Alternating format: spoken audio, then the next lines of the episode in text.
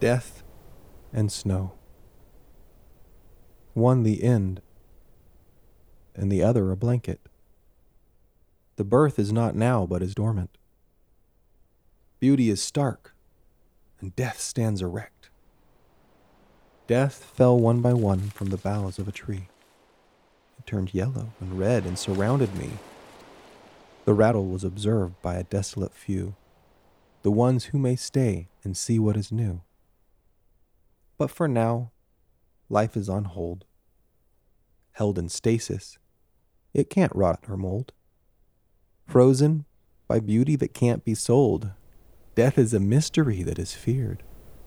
Deep and dark feelings blossom upon misunderstood. Once death is here, once covered in a blanket of snow, covering the part that no one can know, life will grow.